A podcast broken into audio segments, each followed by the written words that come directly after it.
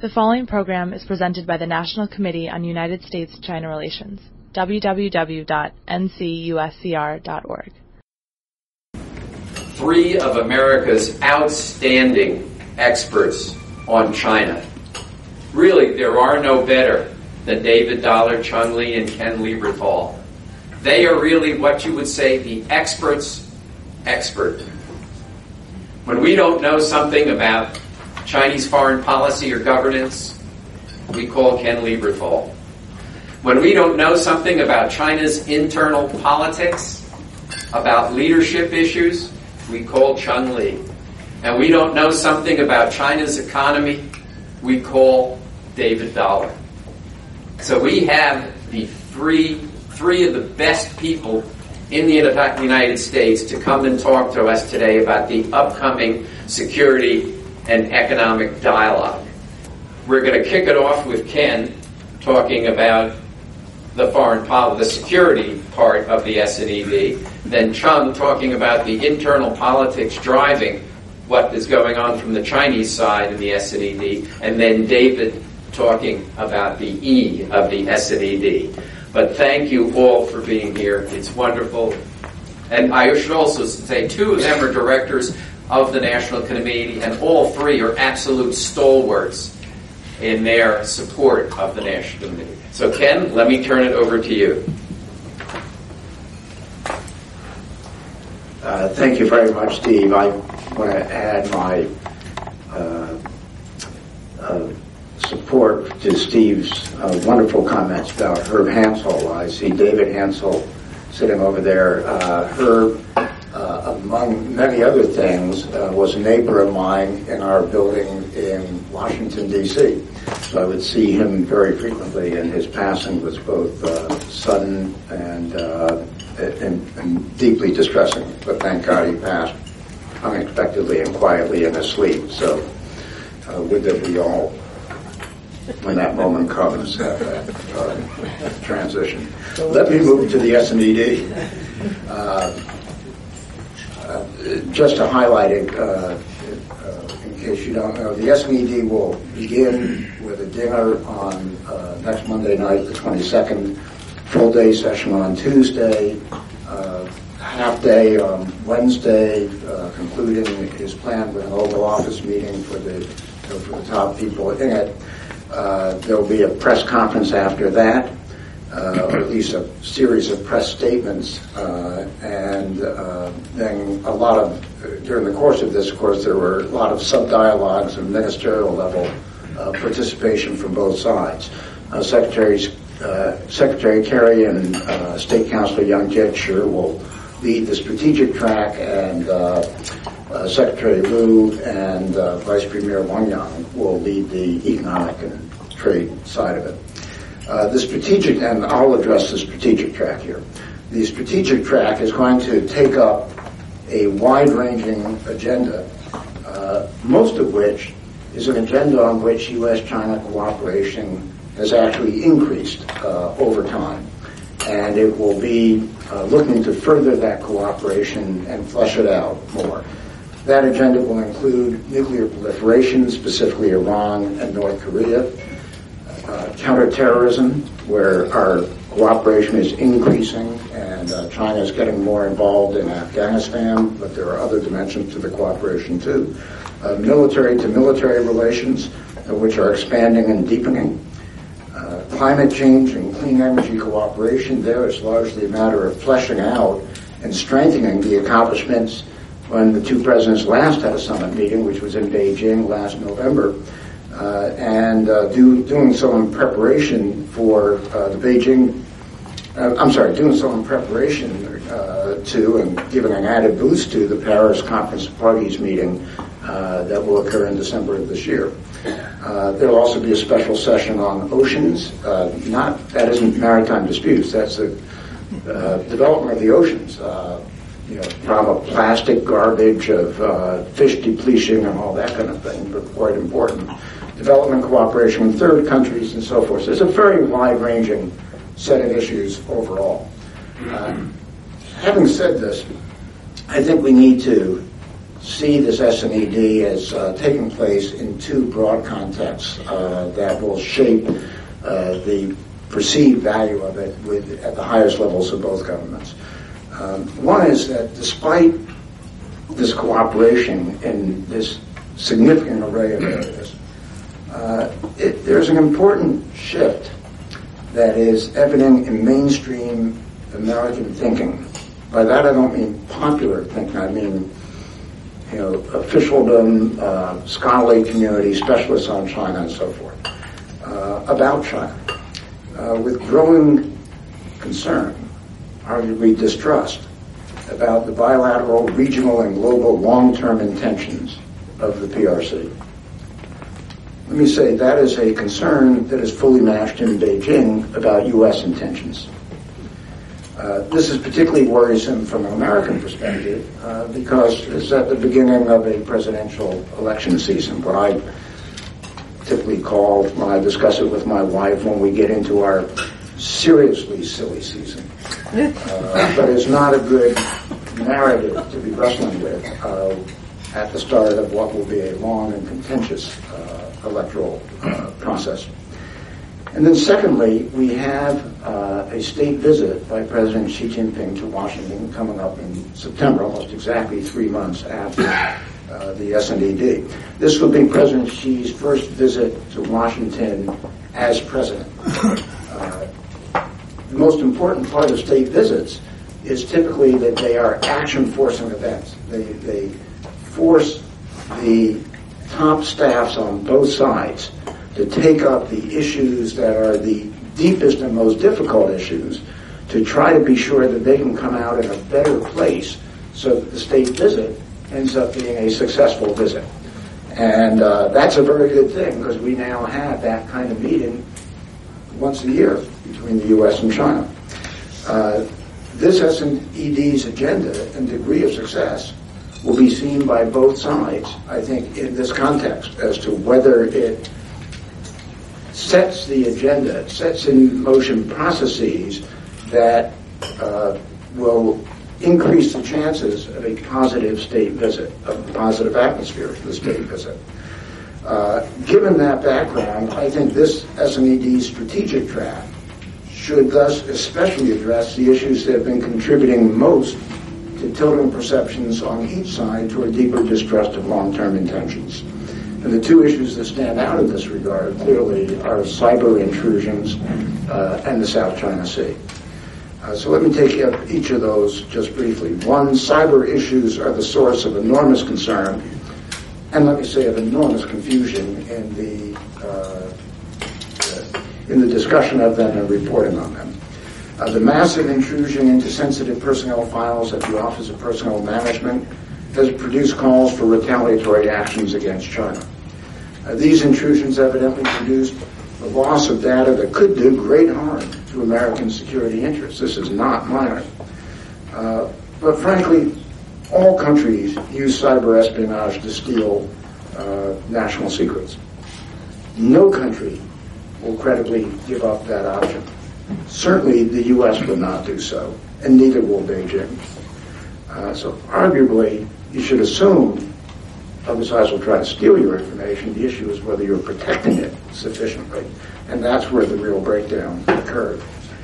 Uh, cyber intrusion, cyber espionage, therefore, espionage means simply to get data, is very is in a very different category from using cyber means to sabotage power stations, to cause air traffic control to misdirect airplanes, to wipe out computer systems and their data, to sabotage manufacturing processes, and so forth. All of those, let me say, have been done by one country or another over the last five years.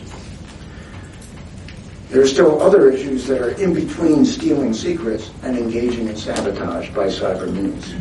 For example, intrusions to map computer systems for later possible exploitation or planting cyber bombs into various servers that do, where those bombs do no harm unless conflict begins, at which point you activate them and they do phenomenal harm.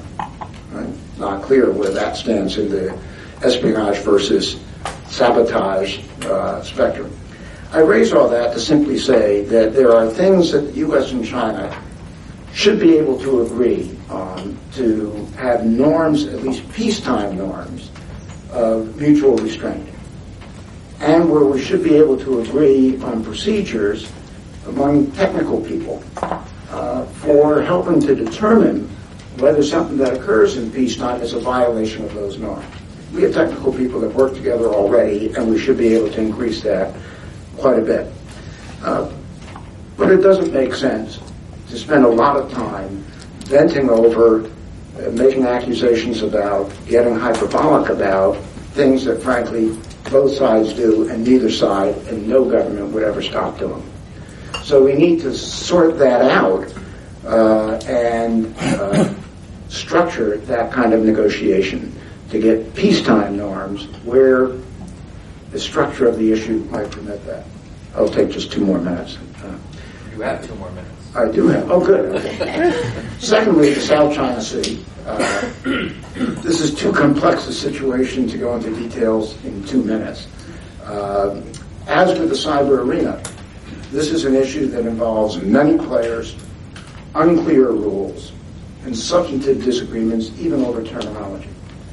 Uh, but we may now be at a point, and I'll be happy to elaborate in Q&A if you wish, uh, let me just say, we may now be at a point where the S&ED strategic track can take up a process to not only stabilize the current situation, but also to clarify the parameters where substantive progress can be made and create a shared understanding of what needs to be done to assure a successful state visit in September.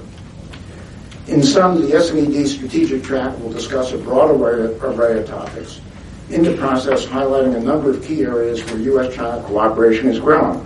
Uh, in counterterrorism, climate change, and clean energy cooperation, and so on and so forth. All very significant uh, issues.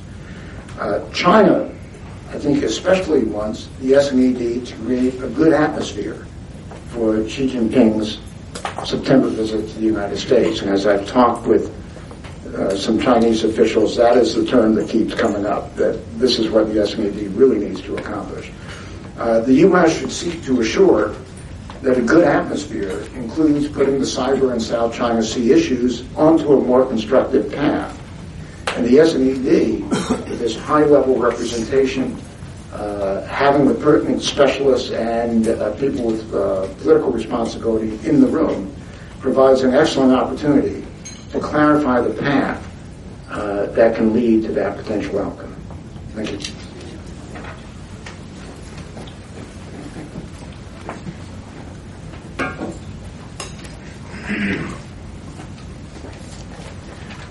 Well, following Ken to the podium is similar to figure skating immediately after Michelle Kwan. So it's very, diff- very difficult for me to have that uh, clarity and uh, persuasion.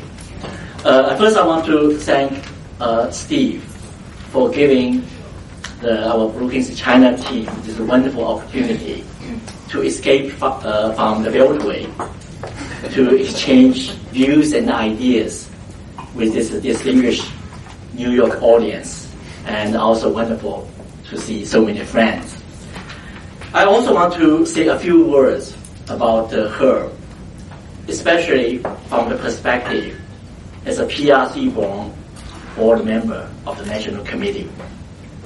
For me, Herb was a true gentleman who really personifies American values, respect for cultural diversity, fairness, inclusiveness, and openness.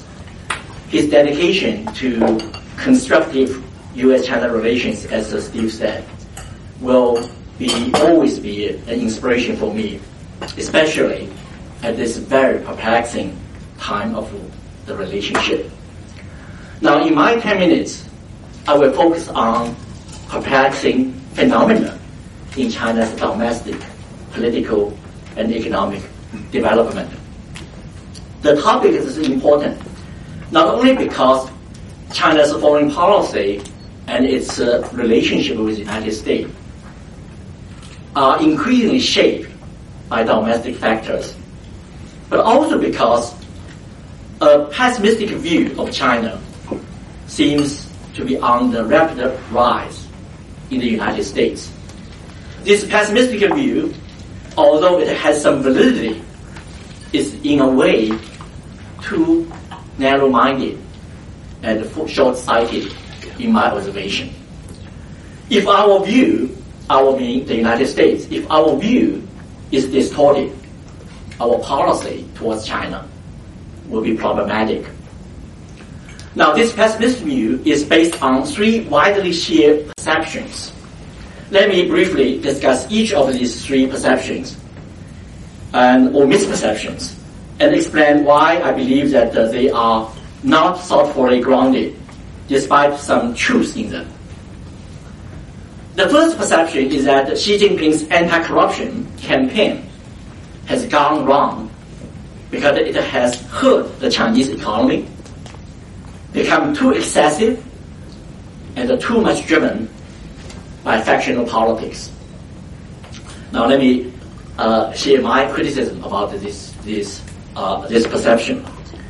Now, of course, the anti-corruption may decrease the consumption in China, but as we know that what China needs is the middle class consumption, not the corruption-led consumption. no country, no country's economic growth could be sustainable with this kind of scale and scope of corruption like what we now witness in China, you know, over the past decade or so. And uh, too excessive? Not really you know, look at the vice minister and vice governor levels of elites who are caught in corruption cases. They are altogether probably 120. Uh, that was only 3% of the, that level of leadership. 3%.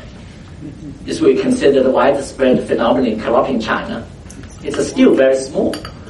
And I studied Chinese, uh, the Chinese Communist Party Central Committee extensively. Only 15 were caught.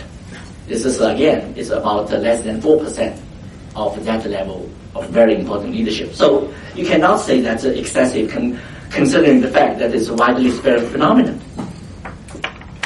Was anti-corruption selective? Of course, it's selective, and uh, but it's for various reasons. Sometimes bad luck, sometimes notorious nature, sometimes related with factional politics. But factional politics is only partially uh, relevant.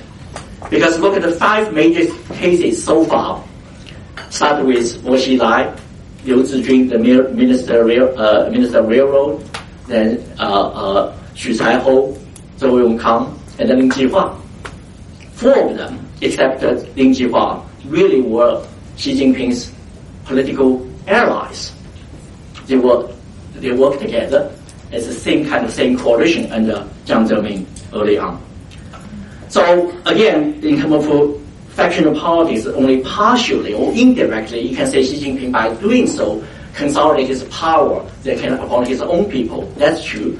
But uh, again, so far he targeted is actually very, very careful not to be seen as in the leadership as purely driven by factional politics. Dangerous? Of course dangerous. This is why we call Xi Jinping's effort was very bold. Ultimately, he really saved the Chinese Communist Party uh, in the past two or three years since he became power, uh, a top leader. Now, we can say that uh, this also caused some inaction from the leadership, but this is only temporary. Uh, in the next wave of leadership change, we'll test that uh, these leaders do not want to do anything, whether they can survive. And they will be motivated, in my view. It's not a really anti-corruption is not really based on rule of law. Yes, true. But can we imagine a country can build a rule of law within a few years? It took several centuries for British to establish a legal system. It took several decades for the United States to consolidate our legal system. So it's not really realistic. Chinese leaders admitted, Wang Qishan said repeatedly, yes, our anti-corruption was not based on law uh, uh, uh, that much. We only deal with the symptom, not deal with the root cause. But by doing so, we buy time for us to deal with the root cause later on. So I think this is perfectly reasonable. The important is the Chinese public support that anti-corruption campaign. Now, the second misperception or perception is that Chinese authorities have become absolutely conservative as it comes to civil society, NGOs, and foreign exchanges. Of course, there's some truism. It is true that the, the Chinese leadership really has a very tight control in media. There's a continuation of arrest of political dissidents on political uh, uh, uh, uh reasons. It is also true that the second draft of NGOs, uh, for foreign NGO laws, and also the so-called China's national security law, really created a kind of fear, anxiety, confusion, disappointment, name it, you name it, all these terrible things for foreign communities. It is also true that uh, Xi Jinping's leadership is not famous for political reform at all. It's not on the agenda. When Xi Jinping became top leader, I immediately said this is a leadership uh, could be identified as economically liberal and politically conservative. Now, at least for now. But uh, in my view, all these kind of negativity things cannot last for long. And it's only temporary. And also, we should not miss the counter evidence, which is also very interesting. Xi Jinping said China should promote think tanks as a national development strategy. Think tanks, as we know, consist of intellectuals, should be thinkers.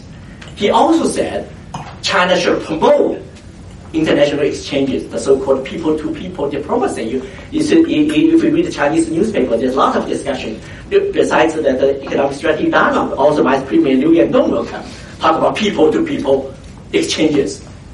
Could you imagine that we will welcome the idea people-to-people exchange when see China so close? Want to kick all the foreign NGOs out of the country? No, this cannot be sustainable. Uh, and also, that uh, Xi Jinping three weeks ago made a very interesting statement. He said China should promote three kinds of people. One is a foreign educated returnees. And this is not just lip service. If you look at the, the recent appointment of the, the, the uh, currency policy committee, many of them are distinguished economists returnees like Huang Yiping, like Fan Gang. They participate in national committees work. They are excellent technocrats Western educated. If you look at the financial sector, foreign affairs, education dominated by this kind of attendees. The second group, he said, is the media people. This is also astonishing, you know, from, from Chinese perspective. The media is really a severe contributor. He wants to promote media people. And finally, the private entrepreneurs, particularly young entrepreneurs. This is a very dynamic force. So we can see these kind of things is really contrary to what we said or government claimed early on about NGO laws. So eventually, we, one side have to win, in my view, based on my optimistic nature. I think uh, the winner is very, very clear. It's on the right side of history. Now, but uh, my really reservation is that we should look at the more balanced view, look at the future, not temporary. The question is whether Xi Jinping, if he becomes successful in the anti-corruption, in the market reform, whether we'll use that capital to promote China's much needed political reform. This is a question so far we do not know. Now, is Xi Jinping flexible?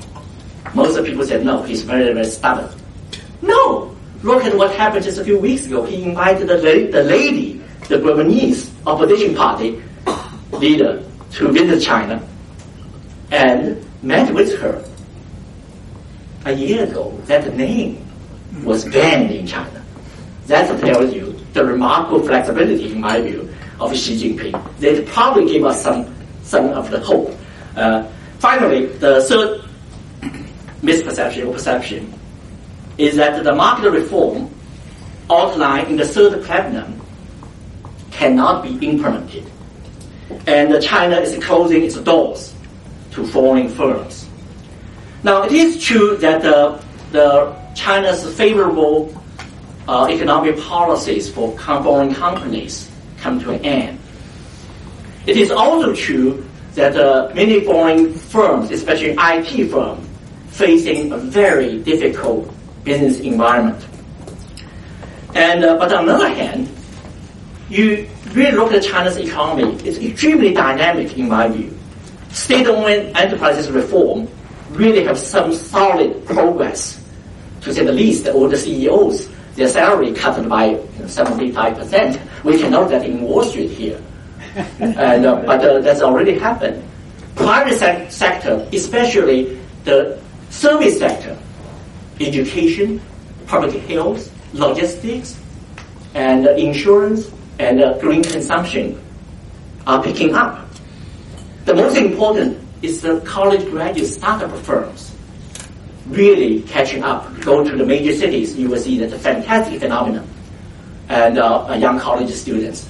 Now, I also heard that the 30% of college students actually are doing stock market right now. You know, the stock market is booming in the past few weeks. And uh, this reflects kind of optimism. Of course, it's a danger. But my sense is probably will continue for a while because the Chinese government really wanted uh, use that policy to interfere. Now, but most importantly, there's some real important development like like urbanization, land reform. Chinese government designated 33 counties to do experiment in terms of land reform. Farmers can sell their land, lease their land, then really still promote the real long-term urbanization. Now, you can imagine that uh, that experiment, which should be concluded at the time of the seven, uh, 19th Party Congress in 2017. You can also see that all the plan, economic plan, with the private sector development, service sector development, Shanghai Free Trade Zone, financial liberalization David will talk about, will by that time will have the con- conclusion, or at least the, the period that China Xi Jinping claimed that uh, tremendous achievements. Plus, that the 13th five-year plan, which we adopt this fall in a few months, heavily on China's global strategy. From November or October this year, China will pay more attention on G20s. These are all part of China's integration with foreign countries, and especially private sector in terms of service sector, United States has leverage. This is an area we can benefit because our economy, despite some tension, still complement to each other. Now, let me go to my conclusion. What all these assessment, if it's right, what does it mean? As come to China's domestic political economic development, in my view, nothing is predetermined. Everything is subject to change. Change could be for better or for worse. That they, they depend on many factors, but one of them is how we, the United States, assess China's domestic development and respond to it accordingly. And a more balanced and foresighted understanding of China is essential for our policymakers in DC and also for our business communities.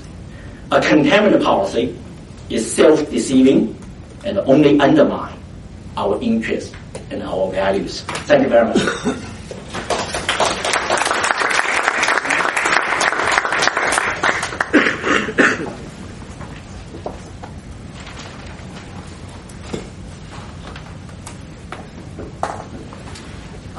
Like to thank the National Committee for giving us this opportunity to uh, come to New York and speak to this distinguished group. I'm going to talk about the economic track of the strategic and economic dialogue, and I'd like to make four points. First one is very simple and short.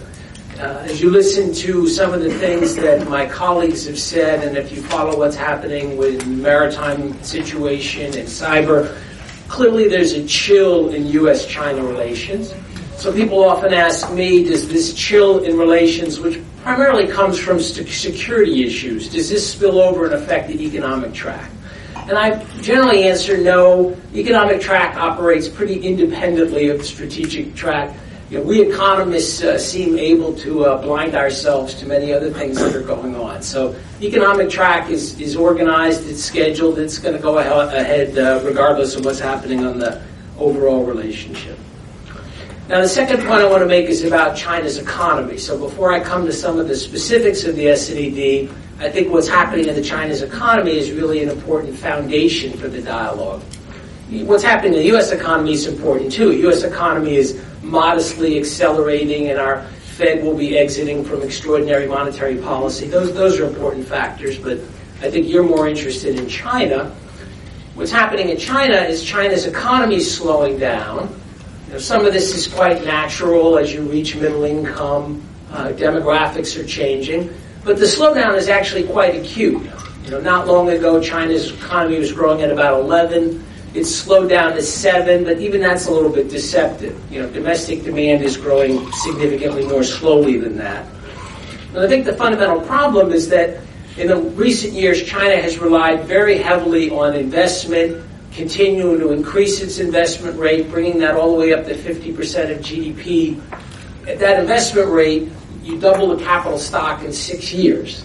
So anyone who travels to China is aware of this extraordinary burst of construction. Uh, that's pushed the growth rate for a while, but the problem now is the economy is experiencing excess capacity in many, many different sectors.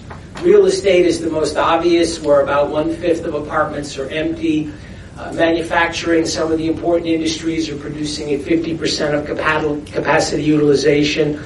Uh, and while as Americans, we often, I often feel somewhat embarrassed to fly into Chinese airports and you know see beautiful modern airports in cities I've never heard of. But then when you find out there are only three or four flights per day, you realize that this is in fact not necessarily a good economic investment. So I, I worry that some of the more recent uh, expressways, airports, etc., are, are, really not good economic investments. But clearly, there's overcapacity. The government's aware of this, and the investment rate is slowing down pretty dramatically. And investment's a big part of the economy, and so this is pulling down GDP growth. Now, on the positive side, wages continue to rise. I think for demographic reasons, the labor market continues to tighten, even though you know, construction companies are in trouble, a lot of manufacturing is in trouble. Uh, it's impressive that the labor market remains tight. Wages continue to rise. Wages for migrant workers are rising at faster than 10% per year. Uh, despite the crackdown on corruption, Cheng was worried that the you know consumption was coming from the corrupt. Well, actually, consumption is growing very healthily in China. So, the, you know, crackdown on corruption certainly hasn't had any impact on the growth of consumption. But you know, my view, China needs further economic reform in order to really mitigate downside risks, the risk that this economic growth rate would slow quite a bit further. They need different types of reform. They've got their third plenum document, which is a nice blueprint for reform. But in my view, their performance in implementing it is quite mixed. So there are definitely some very positive areas. They're doing a lot on financial reform. They're liberalizing interest rates. Uh, they've made the exchange rate flexible. The IMF has, you know, declared that the exchange rate is no longer undervalued. Uh, so it's hard to see how that's going to be much of an issue in the dialogue this year, you know, given the IMF uh, declaration. They've done a lot on deregulation in the sense of making it easier for new firms to start up. So there's been a big burst of uh, private sector startups. So a lot of positive things. But then some of the areas that I look at, I feel they're really not moving on reform. One of the important areas of reform is concerns the household registration system, the hukou system. You know, in order to continue to have urban labor force growth, you know, they need even more migration from the countryside to the cities. And to support consumption, it would help if whole families actually moved, and if the government put more money into health and education, uh, supporting the, the next generation. Apparently, the major cities are all resisting hukou reform, so there really doesn't seem to be much progress in, in the most productive cities, which is where there would be a lot of benefit from having more population. And then, an important area for the United States, China has said it's going to open up its service sectors, uh, but it's moving very slowly. Uh, if you look at if you look at China, it's pretty open in the manufacturing sectors, open to both trade and foreign investment but it's pretty closed in services like financial services, telecom, media, logistics, plus energy outside of the service sector. So there's a whole range of important sectors that are very closed to foreign investment and trade. And in the future, China's going to need to rely more on those service sectors. So they're missing an opportunity uh, by keeping these sectors closed. Uh, I was in Beijing last week, and my reading of the situation is that the, the incumbent state enterprises in those sectors I mentioned, you know, they really don't want to open up. And there's an ideological dis- dispute going on within the party. You know, do we really want to open up uh, and be part of an international economy in, in those areas? uh, which, if you think about it, many of them are inherently sensitive. You know, financial services, media, uh, telecom; these are inherently sensitive areas. So I wanted to spend most of my time on that background because then that brings me to the specifics of the economic track. And so my third point is kind of follows naturally from the second point is I wouldn't expect much in terms of economic outcomes at this meeting next week. You know, I don't see some of the key areas where the United States is concerned. Uh, opening up the service sectors is a good example. The two sides have agreed to negotiate a bilateral investment treaty. They've just exchanged draft negative lists. I haven't seen any credible leaks, but I'm pretty sure the Chinese list is a long negative list that signals that there'll be a difficult negotiation. So, so we're certainly not going to see any kind of announcement in the next week except perhaps the two sides saying they remain committed to negotiating a bilateral investment treaty. That would require China to open up all of those sectors except what's on a small negative list, and, and it looks like it's going to take a long time to, to negotiate that. Other important issues for the U.S. intellectual property rights protection, uh, the, the, the Chinese implementation of their anti monopoly law. Many foreign companies feel that they're being picked on unfairly uh, and that there's arbitrariness in how that's implemented. This will all be discussed, uh, but I would be surprised if there were much in the way of economic outcomes because uh, I just don't see China moving that quickly in many of these reform areas. And then there's the important point that Ken made uh, that even if we can make progress in some areas, kind of makes sense to wait and announce those in September. So even if there were some good agreements, probably we would hold off until September. Uh, but I'll be surprised if in September, uh, if we have any really uh, bold economic progress. Now, the last point, very briefly, could, that third point may have seemed somewhat negative because I just you know, don't think we're going to be surprised with any important economic outcomes either next week or in September. Uh, but my last point is that having sat through five S&EDs, my own experience is that the strategic discussion of the global economy is actually the most important part of the meeting. And Wang Yang wants to beef that up this year, and you know, I'm guessing he'll partly at least get his way. So if you look around the world, we've got the potential default of Greece, and perhaps Greece exiting from the euro. Um, we have the exit of the Fed from extraordinary monetary policy. That's going to affect capital flows. That's going to affect emerging markets. So I think people often don't appreciate that an important part of the dialogue is to talk about those global issues. And if China and the United States can have a common view, for example, about Greece, then you're more likely to get coordinated action if we need coordinated action, if we have some kind of disruption in the international economy uh, we're more likely to have coordinated action from the U.S. and China if these technocrats have had a you know a thorough vetting of the issue. So I always felt that the the general discussion of the macro situation was the most useful thing, uh, though the American press tends to focus on the economic outcomes. Uh, I hope I'm wrong and that I'm pleasantly surprised by some impressive economic outcomes, uh, but I, I, I feel that in the current environment, you know, for economic reasons, I just I just don't expect that we're going to see a lot of progress. Thank you very much.